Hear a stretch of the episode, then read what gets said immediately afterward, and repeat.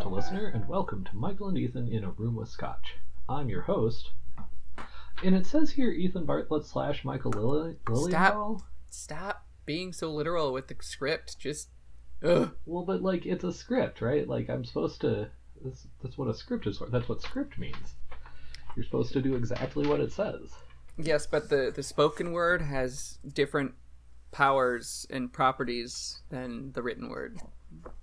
Oh, you're right. So like the written word is really more suggestions than actual rules. In this case, sure. Ah, man, I was hoping to lay a pasture trap for you there. Um, oh, you like how I qualified it? See? I yeah, I did. You you evaded me almost as if you sensed it coming. Uh-huh, uh-huh. Um, so, uh, I'm Michael here we by the way.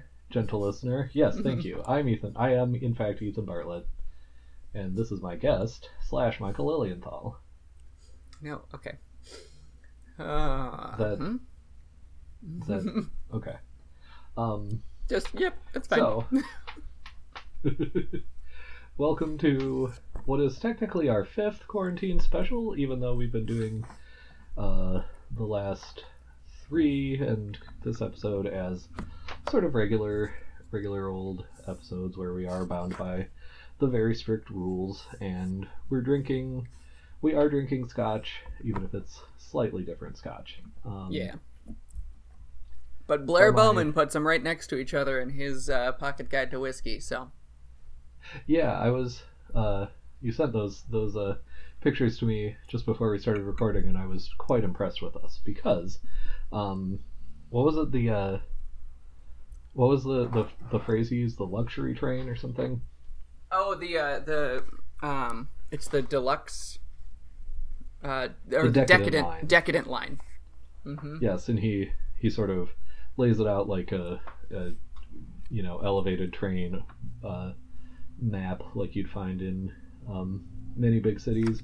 Uh, as Mhm. sort of here are the stops where you go um, when you're feeling decadent, and the um, first stop is uh, the um, sc- the Scotch brand that you have hold of, I believe, Michael. What is Yes. what is that? Uh, the Glenlivet, uh, specifically the 14 year old single malt scotch from the cognac cask selection. and uh, I get to um, be on the second stop on the decadent line because I am drinking Glenmorangie, specifically the 12 year old uh, sherry cask finish that they call Lasanta. hmm Um, I, I, I do want to like just give this this little bit of um, uh, it, humbleness to that too because uh, according to his uh, layout on this uh, he well he he uh, describes whiskey as like a tube map like you know taking the subway um, and for Glenlivet itself, uh, he says it's one of the busiest intersections on the whiskey tube map. From here, you can travel on almost any flavor route desired, uh, and it is an Sure. intersection of one, two, three, four different routes. So I yes. mean, like it was bound to be connected somehow, but it is pretty Right. impressive that it's just like one stop away on his. Yeah, no, th- His it's still it's still more impressive than if you'd gotten one of the ones sort of down the down the line. And of course, we we did coordinate. We tried to uh, get the same scotch, Mhm. um, but you know, we're we're at a, a point um, in history where if our worst uh, problem on a given day is that we had to drink slightly different scotches from each other, we're doing pretty well, I would say. Um, but yeah, no, that's so. Uh, you know, and they're both Highland, Highland single malts. So um, yeah, there was bound to be some intersection there. But again, I still, I still say it was pretty impressive on our parts. Um, hmm so that said, uh, the next step is for Karen to read the rules. Um, Karen, please come in here and read the rules live, but don't like change them. Like even though we're both in rooms that are several hundred miles apart, just read them the, the same way you you always do. Rule 1. Once the scotch is poured and the glasses clink, the scotch must not be mentioned at any time. If anyone mentions it, they lose. Rule 2. No one's mother should be mentioned in any pejorative sense or any other sense not directly indicated by the text of the book being discussed. If any mothers are mentioned, the mentioner loses. Rule 3. Ethan must never say the phrase first paragraph. If he does, he loses. Rule 4. Michael must never say the words vampire, vampiric, or any derivative thereof. If he does, he loses. Rule 5. If anyone has to use the bathroom during an episode, he or she loses. However, this should not stop anyone from doing so because this podcast is anti UTI. Rule number 6. The wives are entitled to one glass of scotch or some equivalent beverage. Rule number 7. If four scotch centric episodes pass with no losses, then everyone loses. And what happens if someone breaks the rules?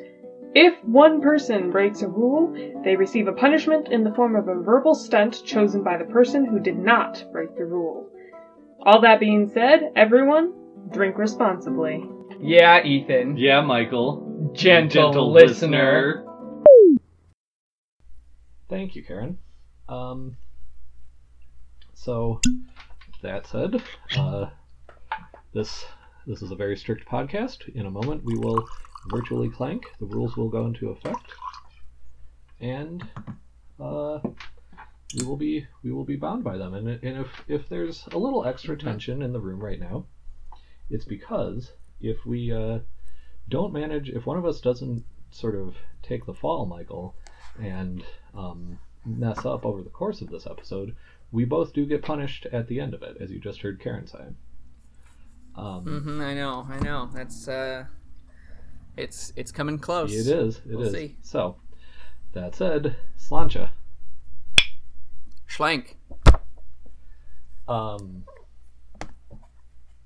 Okay, so. uh, I gave the the listeners a tease last time. Um, You did. I, Was very naughty of you. you know, I, this is this is nothing if not a not a say no more sort of podcast. Um, and I was because you brought up a very good point, Michael. That I mean, in a sense, we sort of co stumbled into it over the course of our our evaluation last episode. But you basically said ultimately this is not a novel. Um, Yeah. and uh, I I don't disagree inherently. Um, obviously, you're you're getting into territory of like trying to define what a novel is, which much much Right, mostly very boring messy. ink has been spilled um, on that exact. And we've already discussed at length on this podcast how disinterested we are in talking about genre. And yet, every single we did it last episode. every single episode, we end up talking about genre somehow. Um, That's true. But yeah, that said, uh, you did make me think of um, a work of literary criticism I read for fun three or four years ago. Um, Nerd. yeah, because that is what I do. Uh, don't make me ask you about your most recent reading in systematic theology. Um, if you're calling me a nerd, You know, I was just listening to um, The Darkest Timeline with Joel McHale and Ken Jeong, and uh, it occurs to me that the dynamic on that podcast is very similar to ours. uh you're Ken Jeong and I'm Joel McHale. well, I have Um, not listened to this podcast. By which, uh, I'm still proud of that. uh, the point being, Ken Jeong would frequently try to go off and talk about something serious, and then Joel McHale would just interrupt with something inane. I feel like we we sort of we both do those roles, but we sort of We- we- flip flop. We, Um, yeah, we, we, we flip flop back and forth. I feel like I interrupt you more frequently. well, pointless. I'm actually glad to hear you say that because I kind of feel like I'm the one who interrupts you more frequently with stuff that isn't really relevant. So, I guess as long as we both feel that way, yeah. Um, It's like that's like the makings of a good functional relationship. yeah, I was gonna say that uh, if there was a gap in the audio, it was me deleting half an hour of the two of us um, just you know whispering sweet nothings into each other's ears. That would be it would be an us making out joke, but like we've already established that we're not doing anything that um unhygienic. Um no, it's true. Social distancing is being maintained. Speaking of which, I have failed to point out to you, Michael, that uh, the last round of, of sort of main body episodes that we recorded, um, we obviously recorded well before uh, quarantine came down, but but they came out, you know, in the last uh, month or two, and they do like the the like marketing tactic that we had hit on for um, listeners to spread the word about the show was to tell them to like sneak up on their friends and like put their earbuds in their ear with our show playing and then uh, run away or whatever. Um, oh. So in the Yeah, in the show notes was- to I think all of those episodes I did put a disclaimer about uh, why this seemed like a good idea at the time, but now we know it's it's a very bad idea. Um, ah, how we have learned and grown as people and podcasters. Yes, that. Um. so, uh, Northrop Frye wrote a book in the 1950s. It's very influential. You, um, if you're studying literary criticism, probably at an undergrad or grad level, um, you would be very likely to read at least part of it. Um, Hmm. wait, did I say the name of the book yet? Uh, no. it is called um, Anatomy of Criticism. And if that's not the sort of title that just like makes you all hot and bothered, then I can't even be in the same room with you. Um, which, as we've, established, I also can't be in the same room with you unless my wife is listening. Um, so, uh, Frye in this book, he, he he sort of organizes it into four essays um, in the sense that something that's 50 to 100 pages long can still be called an essay. Um, and the final one in, in the book is probably the uh, uh, my favorite, um, and it is called Rhetorical Criticism: Theory of Genres. Um, and this has nothing to do with sort of bookstore genres, right? Like, Frye doesn't even mention the word murder, the phrase murder mystery. Um, he's talking about uh, um, he's he's talking about sort of uh, like the novel is one of his genres, um, and uh, he ends up characterizing four different um, sort of uh, what we'd call genres in the sense that a novel is a genre. Um, and if anyone who's actually qualified to talk about literary criticism is listening, I do want to apologize because I am surely butchering this. But um, my understanding is that he he uh, defines four sort of fictive genres, and the novel is one of them, right? Um, and uh, I, I don't want to attempt to summarize his understanding of what a novel is, um, but because it's probably pretty close to um, what you'd think anyway. Um, but he he goes into sort of three other fictive genres, um, one of which he calls the the Menippean satire. Um, examples of this include uh, Gulliver's Travels by by Jonathan Swift. Um, Hmm. uh, also, Gargantua and Pantagruel, he argues, is is one of these. Um, was named after an ancient Roman writer, and uh, a Menippean satire sort of can be disguised as a um, as a novel, but its purposes are very different. The uh, um, as in Gulliver's Travels, the the characters sort of are not there to be characters whose inner lives you explore in any depth they're there to be figures standing in for something else. So, um, Gulliver's Travels, of Mm. course, very satirical, uh, attacking a lot of the the institutions and the, the politics of its day, um, as well as more stuff more sort of deeply seated in human nature. But like Gulliver, I haven't read the book, but I don't think Gulliver probably has any like internal monologue where he's working through childhood trauma. He's just there to be a viewer, sort of, right? Um, Mm. another uh, um, of the uh, uh, uh, genres that Frye suggests is confessional, um, and this is the sort of genre where, um, and I'm not clear. I may need to reread this this essay. I'm not clear if an actual like memoir, like a nonfiction memoir, would fit in, but certainly fictional memoirs would.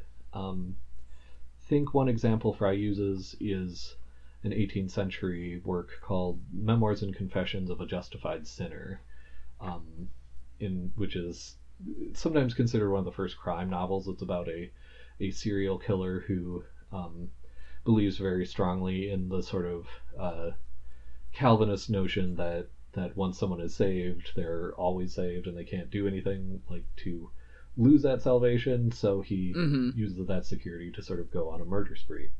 Um, but the the the way it's written is very sort of like just someone sort of sitting down and pouring out their life story to you.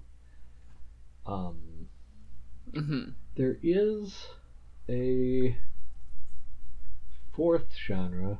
So we have novels, we have Menippean satires, we have confessionals, um, and I do feel like there's a, or I know there was a fourth uh, genre that Frye defines, but I can't remember it, and the Wikipedia article about Anatomy of Criticism is not helping me.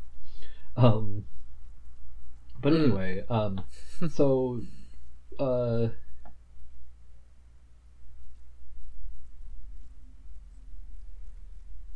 um, what am I trying to say?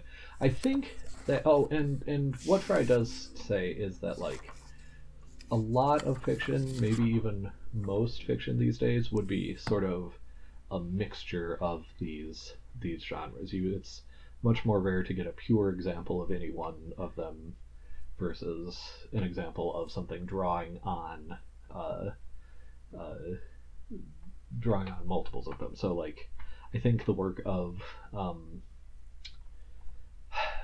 of Thomas Pynchon is a really good example of something that's halfway between like a novel and a Menippean satire, right? So like Pynchon does some Mm. character work and you know does some some stuff with characters' inner lives, but they also exist in this very sort of symbolic um, uh, relation to whatever era and whatever location that they're in, um, to the point that they come to be sort of Mhm. symbolic figures rather than uh, uh, necessarily uh, completely human or completely uh, realistic figures introduce yet another problematic and debatable term into the to the discussion here. Um, so, Michael, in response to your questioning of whether this was a was a novel, um, does any of that help you sort of define for yourself what you think this this book is, if it is not a novel? Ah, Oh, should we should we just uh, delete that last uh, uh, ten minutes or so? Of? I mean, it's very, very interesting, and I, I think it does bear more investigation. I just don't know if it answers the question necessarily Sure. for me. Um, like, I like where he's going with it.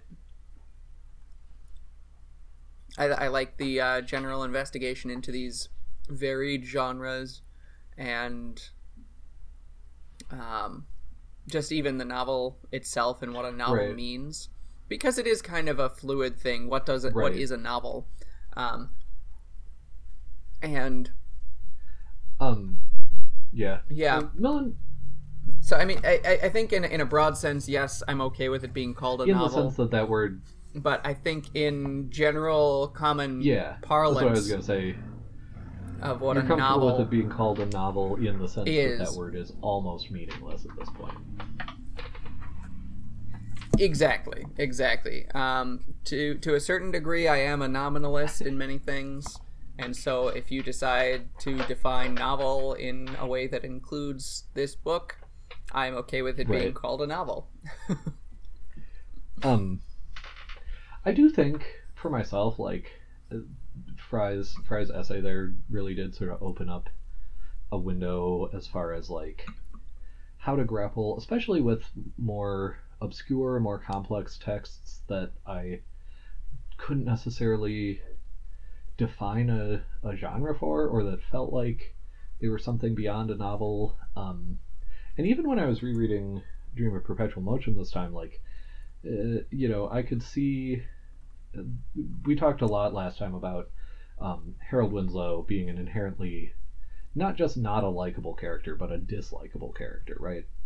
Um, and Mhm. you know, again, I I don't know if you agree, but I would argue that it's quite clear that Dexter Palmer could have easily made him a likable character, would know how to make him a likable character, and therefore that making him so dislikable is a choice. Um, Yeah. Oh yes. I think you are correct. uh, then you know, of course, you have to ask yourself why. Why do you, uh, if you're an author, why do you make your main character actively dislikable? Um, and then sometimes it's Right. Which and it's it's a different sort of dislikable too from uh say Humbert Yeah, Humbert a- in Lolita, who is also he's a, deliberately but he's a dislikable. straight up anti-hero or villain as protagonist, and um, there's a very Yeah. structured set of reasons you do that and ways that you do that. Um, and you're right, like Palmer even rejects that sort of a, a structure. Um, Mhm, and again, so mhm. like my instinct is to ask why would an intelligent author make this as a choice rather than just sort of letting this happen as like a failure, right? Um, and Mhm. that's that's when I you know when I'm asking myself that question, sometimes that's when I'm tipped off to think about um, genre or almost meta genre in this sense, right? Uh, the idea that maybe um, Harold Winslow is not meant to be, you could say, even not meant to be a character, um, so much as he is meant to be a specific type of viewer and reporter of, um, you know, events uh, in to, to sort of serve the larger purpose of this narrative. Um, I, I'm not Mhm. I'm not necessarily saying Harold isn't a character. That might be too strong, but you know, you start thinking about why uh, um, why someone would do this, right?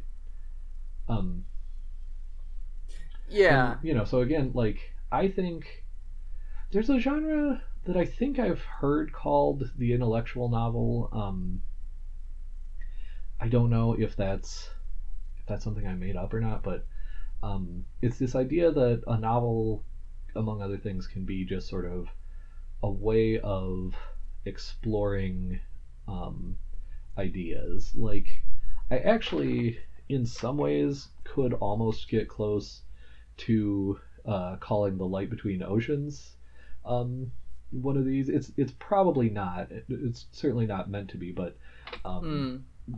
the when we talked about the light between oceans being sort of a problem book, right? In the the sense that it's Sure. not meant to embody characters so much as explore the central intellectual dilemma. Um, like that that's something a novel can be much more sort of clearly. Um, and I I think that a large part of the influence of this book comes from that, and I think some of it may be uh, from what Bloom calls Menippean satire.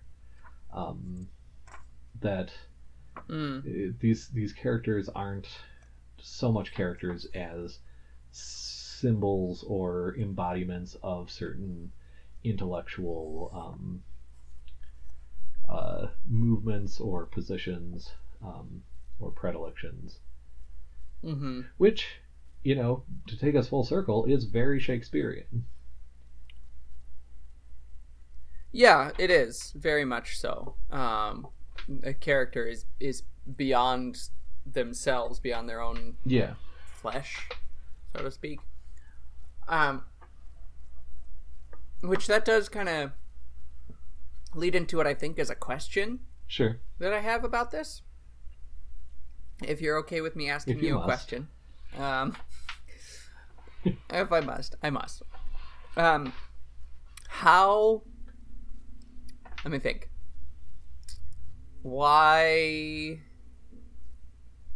Uh, what? like a course in, in uh, news reporting. Yep. no, we're gonna go with how Gnostic do you think this Um, novel is? And yeah. let me preface that by giving evidence. I- I'll I'll stop you from ask a answering that question until I, I mean, I didn't. I didn't think this was given you. gonna take less than some exhibits here. for you to ask. Um, um, so the whole one one exhibit A, we'll say, um, and I don't I I don't intend to take these in any particular order, um, is Astrid with her final Yeah. art yeah.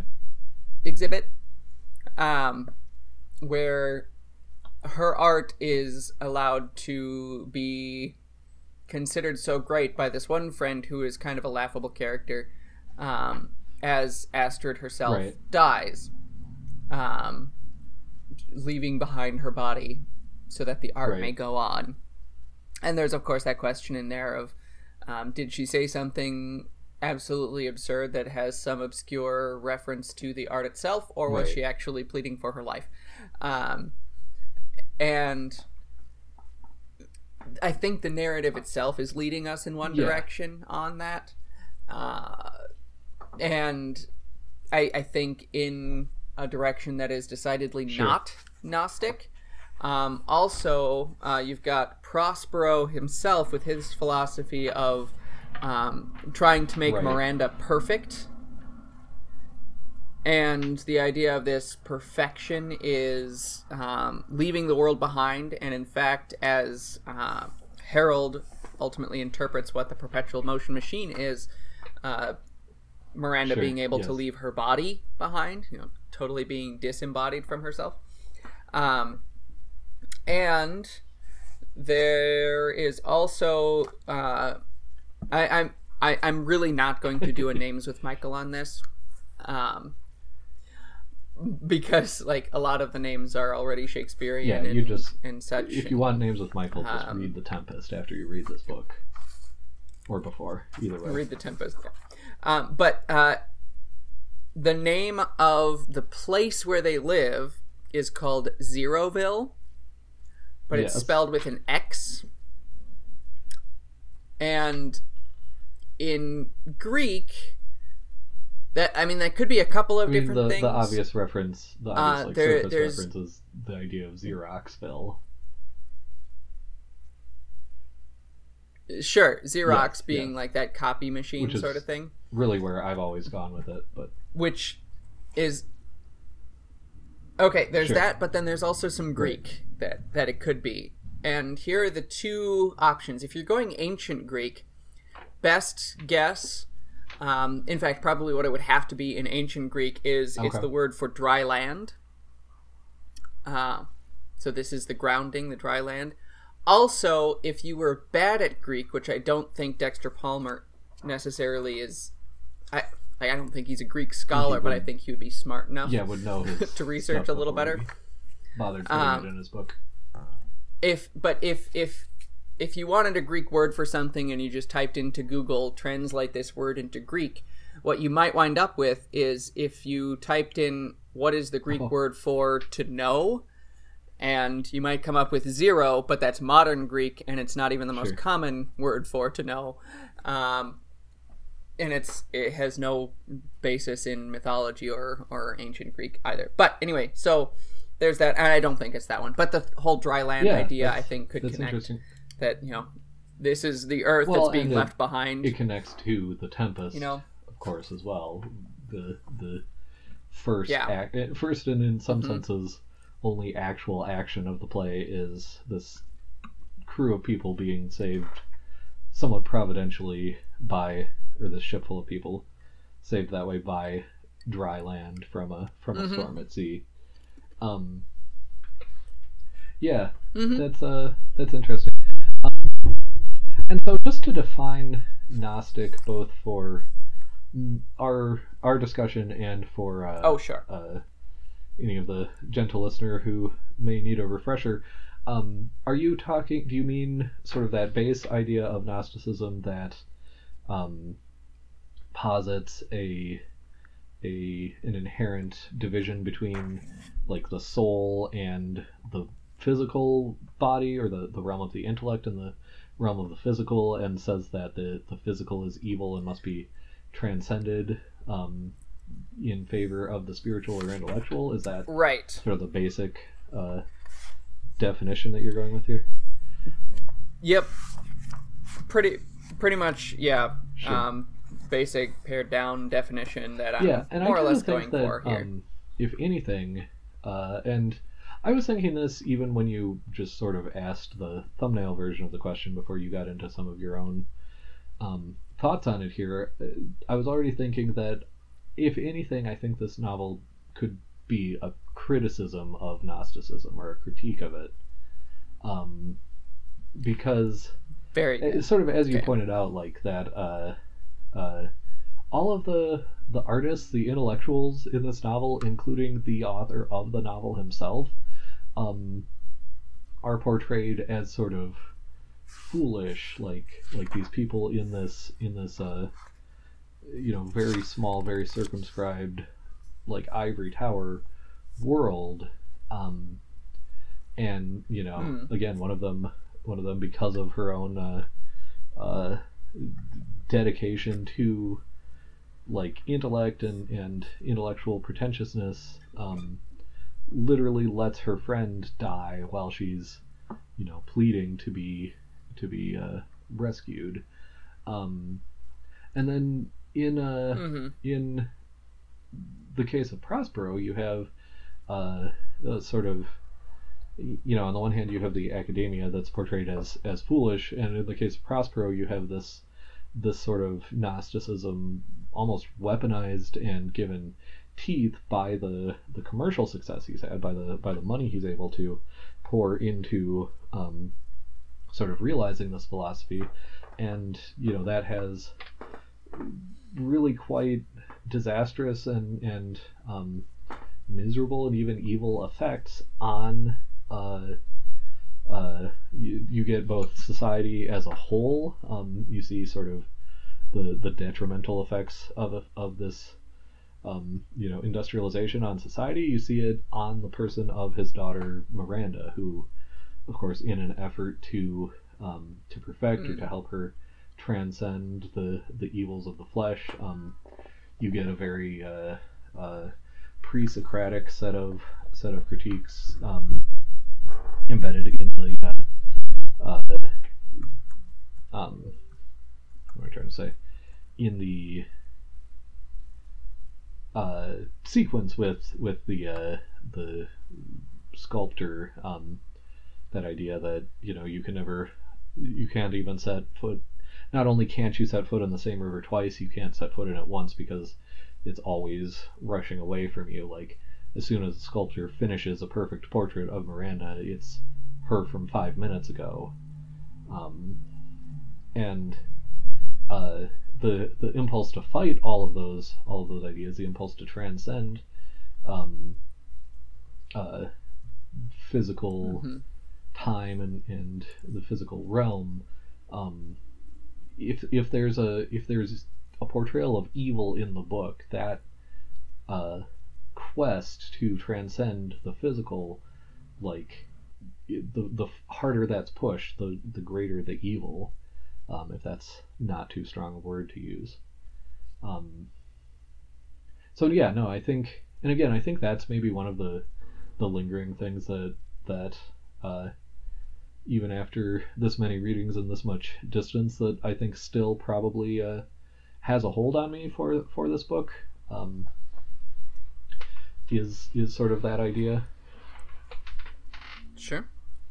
um, and it it actually Very good. that dovetails with Yeah, another um, thing that I thought about this book, um, and it's it's Okay. which I thought of as a criticism, but now that I'm now that I'm talking about the anti-Gnostic thing, I don't know if it's not completely intentional, but it's the idea that this book is uh, possibly one of the least ambiguous works of intellectual fiction I've ever encountered.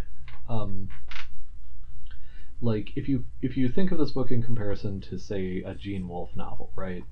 Um, and Gene Wolfe is of course the extreme opposite end, right? Like uh, Wolfe Wolfe would Mhm. never have have had character uh, had any character confess to Harold that they were doing something that Prospero uh, set them to, right? Like he, he would just have have Harold stumble through Mhm. these these uh, scenes confusingly, and and you know, uh, in some other scene he would drop some stuff about Prospero as the puppet master or whatever, and then the reader would be left to join those two things together. Um, whereas, uh, uh, you know, Prospero has probably the closest thing to like a climactic villain speech that happens in this book is when Harold comes to the rooftop and, and Prospero is literally trying to to coach or direct or puppeteer him through the killing of Prospero, right? Um, and he lays that out very explicitly. Yeah. Uh, but in the sense that like Harold Bloom has said that the novel is an inherently gnostic genre that that it's a surface text that inherently draws you into um, uh, sort of search out its its secrets, right? Like the initiate two people reading the same novel, one of them initiated in whatever sense you want to call that into the the mysteries or the the gnostic end of things will get more out of the same text than the Mhm. person who's clueless.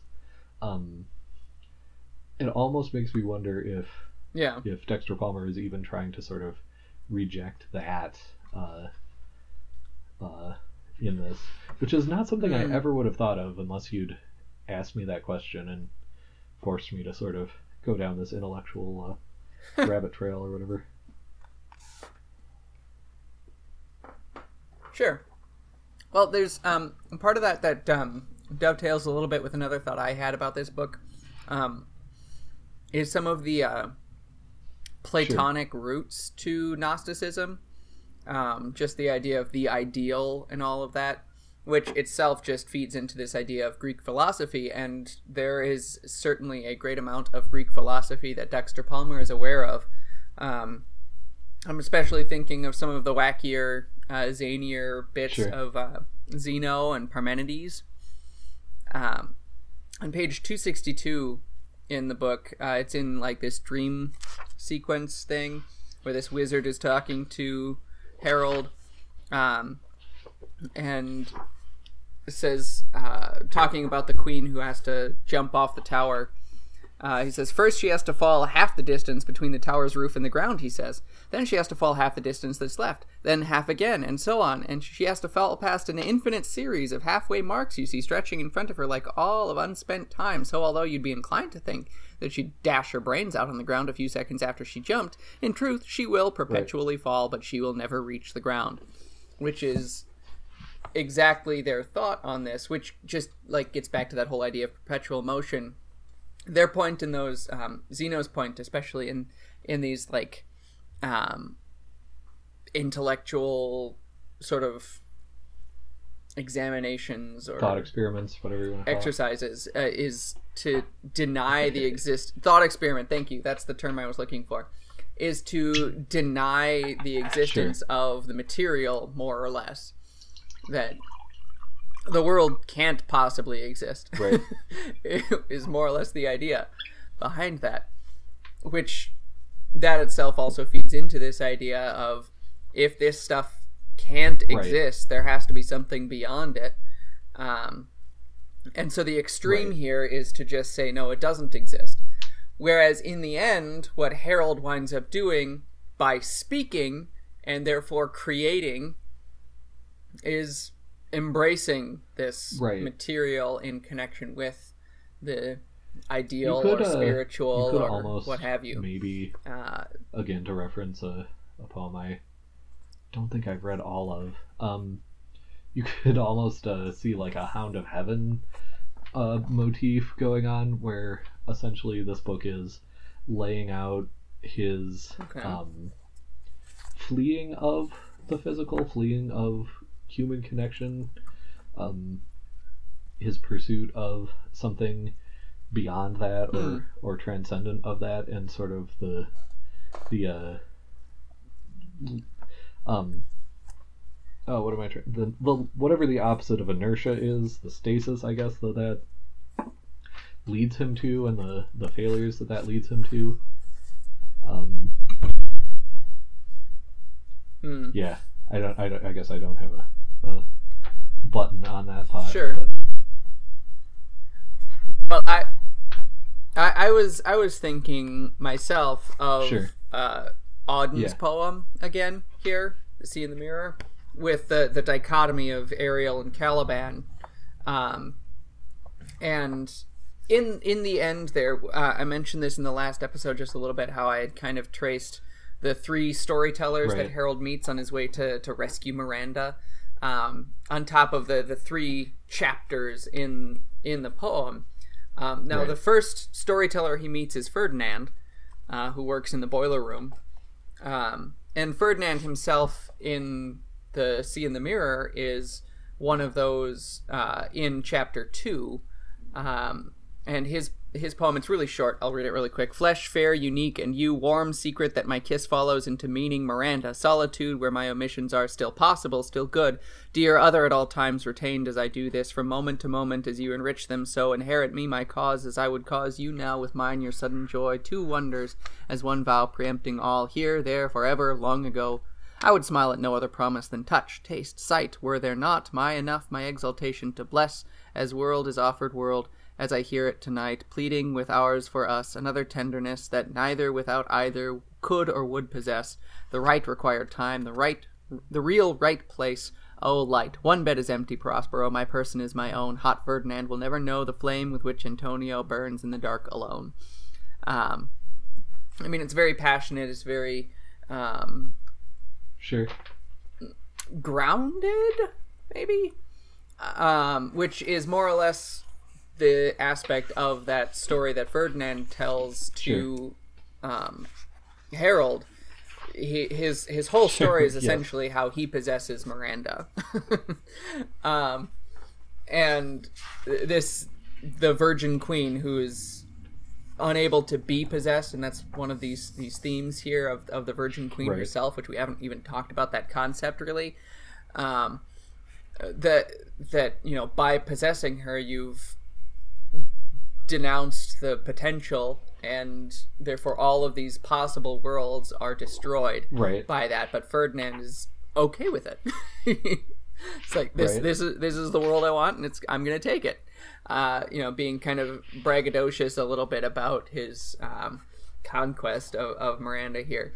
Sure. Um, and then the next one is the artist, which I'm seeing the connection that that artist is Prospero's Ariel, even though there's no character ever named Ariel Sure. in the book, um, and I think that's intentional. Um, this artist who's trying to capture Miranda in perfection is Ariel because it is ultimately that artist who winds up um, disembodying Miranda Right. and making the perfect art of Miranda, if if that is in fact what happens, and I don't see any real argument to the contrary. Um, but um, there's there's that line um, that uh, Prospero says to Ariel in chapter one. There, for under your influence, death is inconceivable. Um, whi- I mean, that's that's exactly a, exactly what's what's going on there. I even um, I can't find exactly the page, but I did write almost an entire stanza of chapter one at one point in here, um, where uh, and and I found it in Auden's poem here. Um, Prospero saying, "As if through the ages I had dreamed about some tremendous journey I was taking." Sketching imaginary landscapes, chasms, and, skid- and cities, cold walls, hot spaces, wild mouths, defeated backs, jotting down fictional notes on secrets overheard in theaters and privies, banks, and mountain inns. And now, in my old age, I wake, and this journey really exists, and I have actually to take it inch by inch, alone and on foot without a cent in my pocket, through a universe where time is not foreshortened, no animals talk, and there is neither floating nor flying. Um, which I think could Yeah, be sure. pretty much just lifted and put into this book itself. Um, and the third storyteller that Harold meets is Caliban, which uh, Caliban has the longest chapter of Auden's poem, and that's chapter three. Yes. Um, and it's all like a prose poem thing, and he's taking up. He he he has this Right. bit where he says, "I speak your echo," talking to the audience. Um, basically, he's the voice of, of the audience here, and for sure, when you meet Caliban, he is the most reasonable Right. character. He makes the most sense in Dream of Perpetual Motion. Um, until you finally get to this point. I mean, he's still the monster, and then you get to this point where Prospero says, Right. "Yeah, his brain is a sham." uh, he he's Right, he's yeah. typing. This typewriter isn't connected to anything.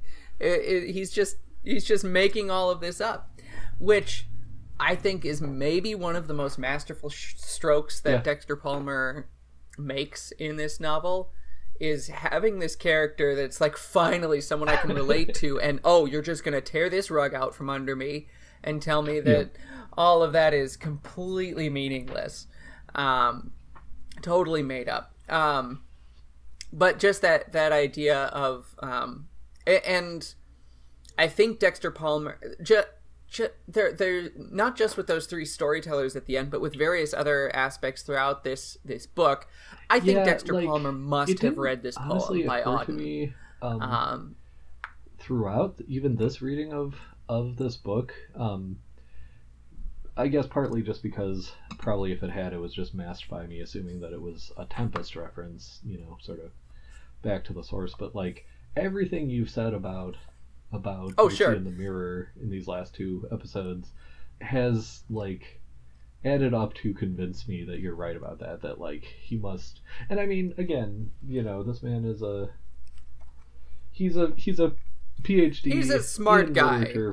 he's a PhD. uh you know when you when you write a even a master's thesis much less a, a phd thesis um whatever thing you uh, are writing the thesis about um, you're meant to familiar familiarize yourself with every piece of scholarly literature about that thing right um, and that begets a certain Yeah, mindset exactly. where like y- you know if, if you're dexter palmer you have a phd you're writing this book you're at the very least gonna like look up a, a list of major literary critical works about the tempest um like at the very least that's gonna happen. So yeah, based on that it is at the very least and again that's not to say if you if you specialize in shakespeare the tempest you almost certainly at a phd level will have i would venture to say will have read sea in the mirror or at least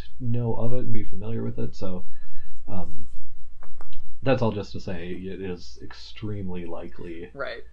um, to the point that it not ha- that him not at least being Mhm. familiar with with the sea in the mirror and making these choices with uh, with that knowledge like seems much more unlikely, much more improbable, I would say.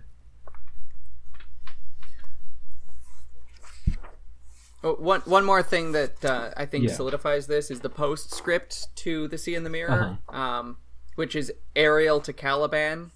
Uh, and I'm just going to read the last stanza of that. Never hope to say farewell, for our lethargy is such. Heaven's kindness cannot touch, nor earth's frankly bu- brutal drum. This was long ago decided. Both of us know why. Can, alas, foretell when our falsehoods are divided what we shall become. one evaporating sigh. I.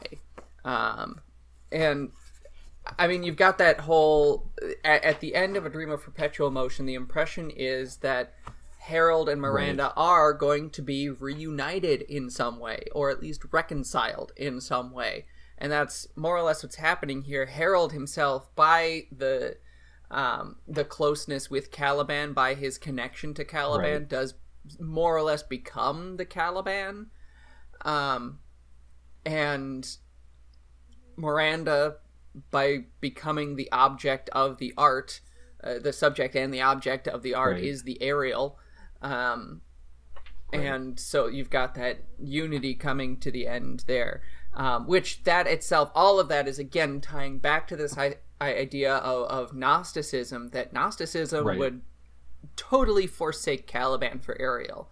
Um, and some of that is uh, informed by a, a, misreading of the Platonic ideals uh, and the perhaps the these um, Right. Zeno uh, Parmenides things of uh, what are they called? The the the Euclids? No. Elucids what are they called? Starts with an E I don't know. like I that. don't know what the word is. You're looking Um, for. I wish I did. anyway. Yeah that but uh, that that branch of greek philosophy um, they were more or less Sure. Gnostic Yeah. in a degree Well, and- but like proto-gnostic Um, in some ways there's there's also the question of just how Gnostic Plato was, um, and Socrates, if you assume he's not sort of a creation of, of Plato, Oh, sure. because, um, well, you know, the the uh, metaphor of the cave and or the allegory of the cave and um, certain other element and, and the idea of the forms like lend themselves to Gnosticism. Um, the Platonic philosophy doesn't get truly deeply Gnostic until the Neoplatonists, who live several hundred years after Plato dies and um, sort of have a radical interpretation of his philosophical works. Um, Right. Well, and and the thing about Yes, Gnosticism exactly. is Gnostics can find Gnostics in anything. right. Even John's Gospel, which was written against proto-Gnostics, Right, exactly. still is Um, considered Gnostic by Gnostics. So you know you do have to be careful when kicking around that term, even with the the pre-Socratics and uh, um, some of those guys. Uh, but again, that you know any anywhere that you can legitimately or illegitimately see a distinction between spirit and flesh or intellect and flesh, um, you can sort of read a Gnosticism into it if you want to. Um, like hmm that. That said, I don't know whether that's like guilt after the fact to call you know Parmenides and, and, and some of these guys to call them proto Gnostics. Um, yeah, I forgot what the thread was that we were we were uh, crawling Yeah. along, but. um, We might have exhausted it. so That's fine. we, um, for multiple reasons, should probably be wrapping up. Um, I have one thing that I just want to throw out there, and like we can't discuss this. Like I just want to say it because um, we need this episode to be an hour long and not two hours long. But um, the other thing, other than, and you did you did actually a really nice like like condensed version of reading this book onto the sea in the mirror and onto the tempest itself um, but if we did a third episode the thing i would want to explore besides that is this idea of Yeah. miranda um, because i don't think i i again Sure. you know prognosticating what an author thinks i doubt dexter palmer would consider this a feminist work but again phd princeton you know in the 21st century like he's going to be well aware of feminist criticisms um, Yeah. and this uh, idea of miranda the the virgin queen the uh, um, uh, what is the other thing she gets called in one of the chapter titles uh, oh no it's just virgin virgin queen but and the obsession with purity Uh. and um, uh, almost the dare I say fetishization of it, um, shown by these two old men, the uh, the sculptor and her ostensible father. Like, um, there's a whole world of uh, Right. uh, stuff to discuss there, um, especially reading it back onto uh, possibly Auden, but definitely Shakespeare, um, whose you know Shakespeare's female characters are always far far smarter hmm uh, than they should be given the uh, um, time and culture that Shakespeare's writing in, and um, you know so I think there's a whole network of things there to explore. Um, which you know, there's always something we don't we don't get to bring up and explore, and I think that's going to be that for uh for this set of episodes. Um, but I just at least wanted to mention it. Uh, that I don't think it's a, Mhm. an, a sort of an unconscious like fetishization on Dexter Palmer's part. I think everything about her character is very sort of um, calculated and critical. Um, you know, whether that succeeds, whether he whether he unintentionally falls into the trap he's trying to avoid is of course um, something you can you can debate, but I think that that's there. Um, so that was my thing that I really needed to hmm at least mention before we wrap up. Michael, do you have any any last things you you need to mention?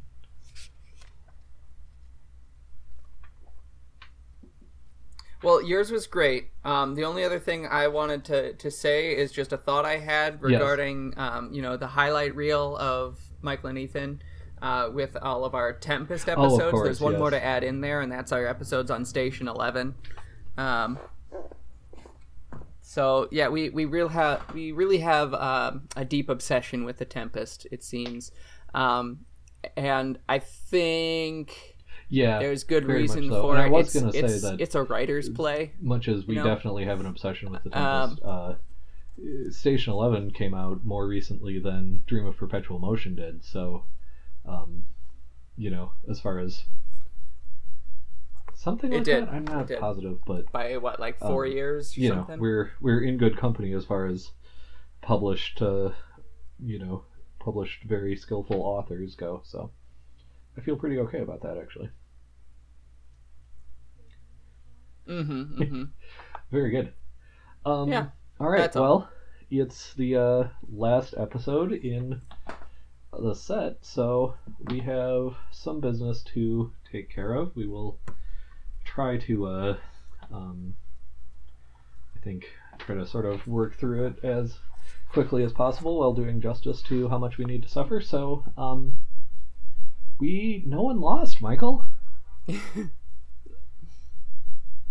mm-hmm.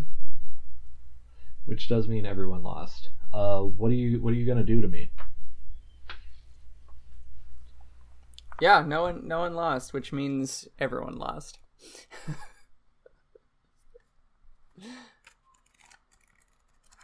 uh, all right i've got a punishment for you ethan do you have a copy of the tempest close at hand Uh, I probably do. I'm sitting in my book room, but I'm just gonna look it up. all right online. go to act 5 scene 1 and jump to line 88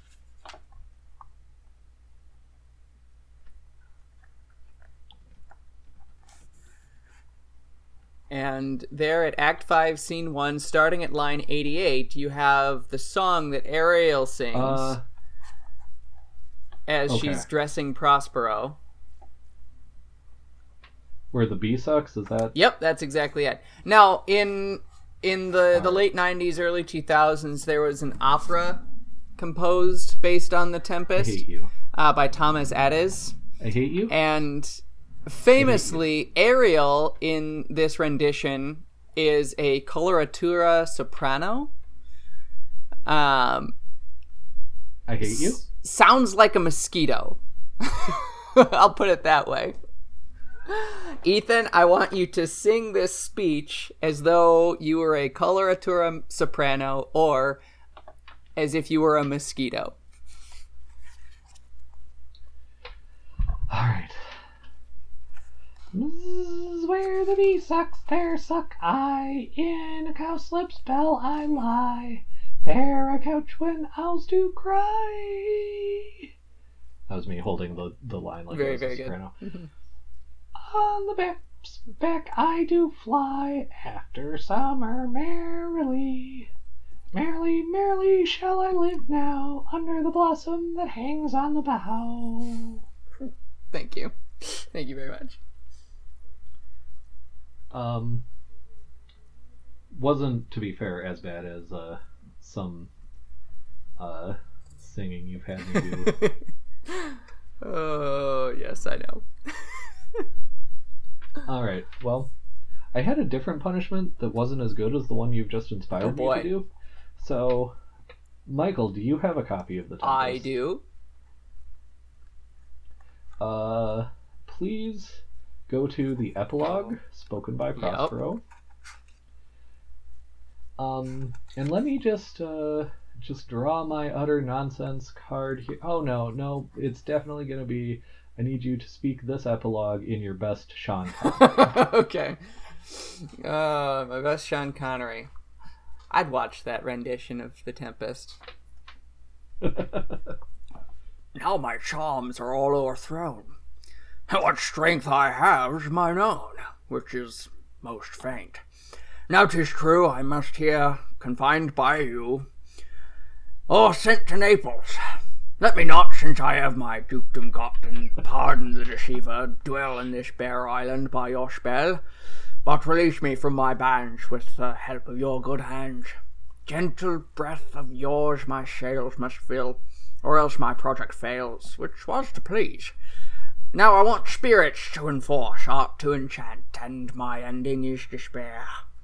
Unless I be relieved by prayer, which pierces so that it assaults mercy itself, and frees all faults. As you from crimes would pardon be, let your indulgence set me free. well, I have to admit. Um, now it wasn't a good. Sean no, it wasn't a good Sean Connery. Uh, but it was better than I hoped. Oh, it would that's be. good. And your actual like oral interp was better than I hoped it would be because I was hoping you'd be distracted by trying to do a good Sean Connery. So like that went better for you than I had hoped. But you know, you pays your money, you take your choice. um, yes, very good. You're thank you. welcome. All right, so uh, let's uh rate the scotch 'Kay. quick. Michael, how do you feel about your Glenlivet? Oh, my Glenlivet. Okay, so the Glenlivet, Glenlivet is just always a good scotch, I think. Just about any bottle of Glenlivet, whatever cask you get it from. Uh, the 14 year was interesting. Um, the cognac was rich and deep. Um, this, uh, uh, like, you, you always hear about toffee notes in cognac or in scotch, and I'm never quite sure what that means, but in this one, I get it. Ooh, man, is there toffee in this? Uh, toffee and fruit. toffee and fruit was very, very interesting uh, in in this scotch. Interesting. Yeah. Um, and and that makes it kind of a unique scotch for me. Uh, I, I don't think I'm ready to give it five stars because you need something amazing to give me five stars. This, now this was amazing. I'm gonna give it a good solid four uh, because I'm gonna come back to this uh, and I feel like the Glenlivet is always a reliable scotch. Um, so it, Sure. it's it's not as as peaty as smoky as we sometimes like our scotches to be. Um, right. but uh, it's it's definitely interesting and something that I like to contemplate. Sure. Um, good. So I, uh, as mentioned several times, I was drinking the Glenmorangie 12-year-old sherry cask finish. Um, the the name named the Lasanta. Um, and it was quite an enjoyable scotch. Uh, it was mine also was like much lighter. It was it was it's almost a very light scotch, but in a good way. Um, there was very little peat, very little smoke, but there was the sherry cask gave it a nice like I guess I want to say grapey feel, like stone fruits. Um, uh, if I was picking out a scotch to just like sit on the deck on a summer dra- day and drink sort of languidly, this would be towards the the top of the list. Nice. I would say. Um, now that said, it didn't have quite the the depth and complexity I look for in a really top tier, um, like really interesting scotch. But I'm going to give it a solid 3.5.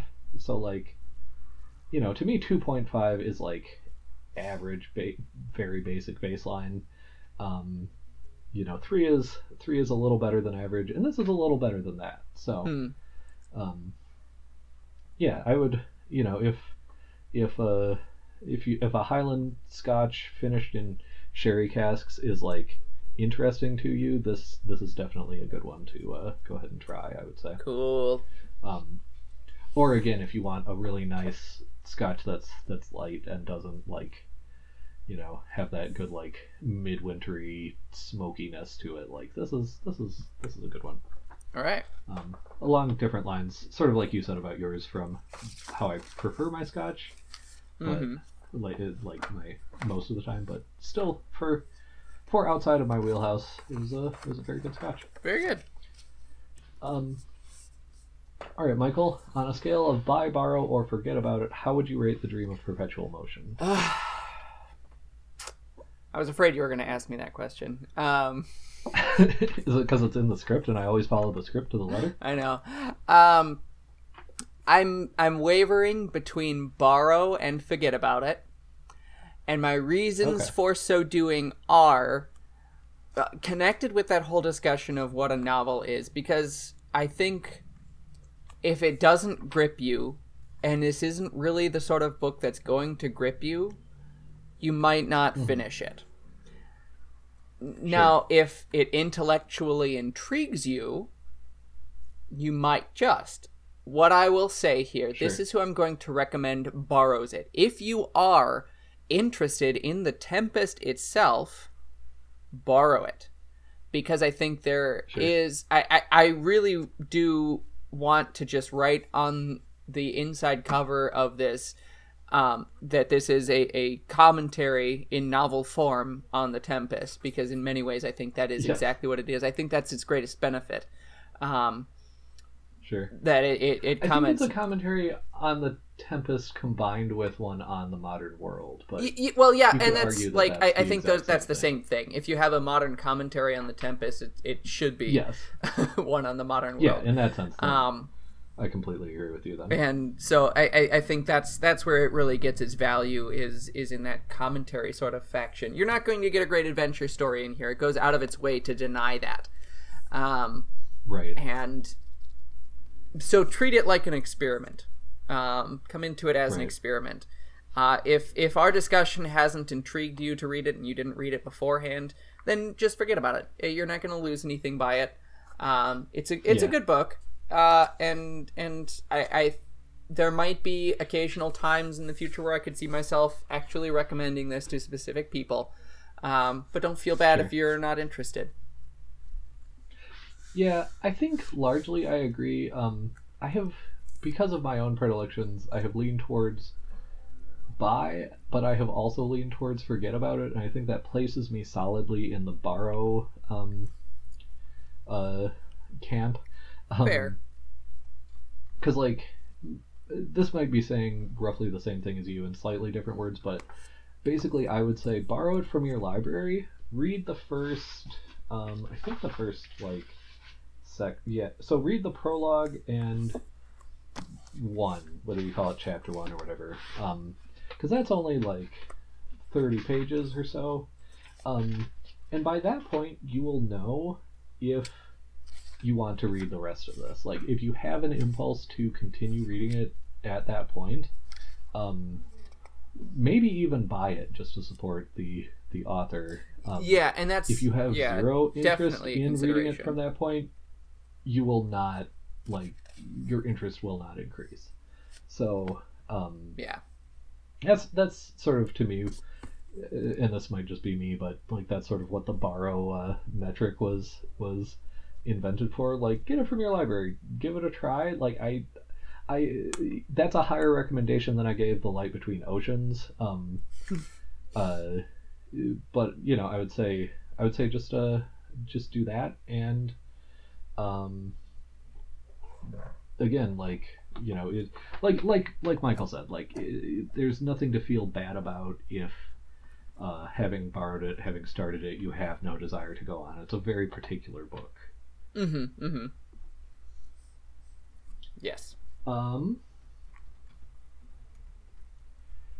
so that done uh, how did this book pair with your scotch michael I think it was pretty good, actually. Um, the the scotch itself, uh, the it, since it's such an interesting scotch, the scotch and the book kind of alternated in what I wanted to think about and put me in a Sure. very sort of ponderous mood altogether. Um, Sure. So I'm going to say pretty good match. Not quite perfect. I, I think. I don't know. I, I, I don't know if there is a perfect match to the book or if there is what it is. But Yeah. this is pretty good. This I- is maybe as close as I could conceive of it getting. Sure. Um, I'm actually gonna say for my taste, it's a total mismatch, um, because I know that with uh, the scotch you picked for Oklahoma and Underground Railroad, you wanted one that would hurt, and I feel like Lasanta is so easygoing and like like just sort of uh, uh, languid and and um yeah that it's it's it's almost the opposite of what i would think would go well Hmm. with this book like a, a much harsher maybe a smokier maybe like a um um what's the ron swanson scotch Lagavulin. uh, yeah maybe like a lagavulin or um now i've forgotten what one we did with underground railroad but like something like that maybe would be the the Benromach that Yeah. kind of had some sharpness to it it would pair way better with this book than than my like nice like the patio pounder of scotches scotch that i had um but i'm not sorry i drank the scotch so there you are Mm, yeah. all right, Michael. Uh, what book are we reading? It'll be next, right? Yeah. Yes. Next. Next, the book we are reading, and yours is in the mail, Ethan, is. Uh, and this is a book that I've had kind of on my wait list since we started this podcast, but I was waiting for the right time to do it, and I think now is the time. It is The Orchardist by Amanda Coplin. Okay. Um, and this is a book that I read. Uh, I think this was the last book that I actually read for pleasure before we started the podcast. Um, okay. and it was one of those things where I was like, I want to talk about this book, and I want a good venue to talk about this, and I want other people to read this that I can talk about this with them. And that was one of the the things that was on my mind when we came up with the idea for this podcast was, you know, I want book to talk about books, and this is a book that I want to talk about. And so now we're finally coming to it. What, like three years, Awesome. Four years later, Yeah. something like that. Um, Yeah. so yes, it is The Orchardist by Amanda Coplin. Um, when was it published? 2012. Um, Sure. and um, she got her MFA from the University of Minnesota in creative writing. Um, Sure. Started out as a short story writer, and then this idea. Um, and I'm not really giving anything away, but the the idea for this book started out as an idea, and she was like, "How can I make this a short story?" And it kept getting longer and longer and longer until she was like, "No, this has to be a novel." so, Sure. um, so Um, that's that's what's next. Sure. Uh. Cool. That's. I I'm looking forward to that. I appreciate that. Uh, it's in the mail. Um, yours is not in the mail yet, but it will be. um, partly because I've been. I don't know why I've just been like super conflicted about which book to pick next, but I have settled on just today a book called Shotgun Love Songs by Nickolas Butler. Um, I Hmm. have not read this book. Oh, Um, I don't. I've read like part of the back cover, but I try to resist reading back covers. Um, but the main thing that I know about this is it got a lot of acclaim when it came out in like 2014, 2015. Um, and the author was raised in Eau Claire, Wisconsin, and educated at uh, UW Madison. Um, Okay. So it's a very Wisconsin book, which is, of course, something that's very close to my heart. Um, so this is maybe kind of a risky book for me because if I mean I don't care if you hate it, like you're allowed to hate it if if you want to, but like if I hate it or if I think it's really bad, like um, it will be more devastating than your normal run of books that I hate. Um, but you know, hopefully it's it's been on my my reading list for a while, um, and so I just thought I'd uh, bring it bring it here now um, and see so we'll both be sort of going into this one blind or whatever. Um, so yeah, that's uh that's what I know about that. All right. Uh, yeah, I'm I'm excited for both of these really. Yeah, me Um, too. All right, gentle listener. That said, uh, please read along, give us your feedback. Um, the I don't know if we'll do any specials. Probably between these, we probably will. But um, the next major work will be the Orchardist, Orchardist by Amanda Coplin. So um, grab yourself a copy of that. Read along. Um, you can give us your feedback in the contact section of tapestryradio.org. Uh, feel free to put Scotch Talk in the subject line. Um, tweet us at Room with Scotch on Twitter. Um, I am at Bjartlett on Twitter, B J A R T L E T T. Michael, where are you on Twitter? I am all over the place at Twitter, uh, but specifically, you can find me at M G L I L I E N T H A L. Very good. Um, yeah, you can also join the Tapestry Radio Tap House on Facebook. If you request to join, we'll let you in unless you're Caliban. Um, We will also do your homework. We don't promise to do it well, but we do wish you would plagiarize just so that we can laugh at you as you get drummed out of school and um, taken away. Uh, and and that's funny to us. If you go to our website, tapestryradio.org slash scotchcast, there's a form there. You can fill out current homework. and fill out homework that you know is coming up in the future or that you've made up, really. We won't know the difference um, or past homework stuff you've done before if you want us to take a crack at it. Um, if you like this podcast, check out our other shows on the Tapestry Radio Network, including Intermission, the audio drama podcast, Us Play Fiasco, a rotating cast of people who play the the game Fiasco, where they um, sort of build a Coen Brothers movie um, collaboratively storytelling. Um, mm-hmm. And also Pokemon Rollout, the Pokemon United Real Play RPG podcast. I missed one of the words. Um, Pokemon Tabletop United. Yes, thank you. Uh, Michael is on that. Um, Michael's brother Nick, who was forced to read this this book, uh, The Dream of Perpetual Motion, indirectly by me, and hated it. I believe um, He did. was on that. He's he's Yeah. he's quite creative and interesting in, in other ways, including as a as a game master for that show. But he did hate this book, so there's that. Um, please rate and review us on Apple Podcasts or wherever you get your podcasts. We don't pay to advertise, so word of mouth is the the way that we we uh, spread. Um, Mm-hmm. I uh, write the script for a webcomic called Pin Porter Girl Detective. That's pinporterdetective.com. Um, it has very good art. It has very good references to film noir and fairy tales. Um, and yeah, you should check that out. Um, that said, anything else, Michael? Uh, that's all for me. All right. So until next time, just remember, it's our party, and we'll cry if Prospero Taligent jams a unicorn horn into a horse's head in front of us. Uh, yes.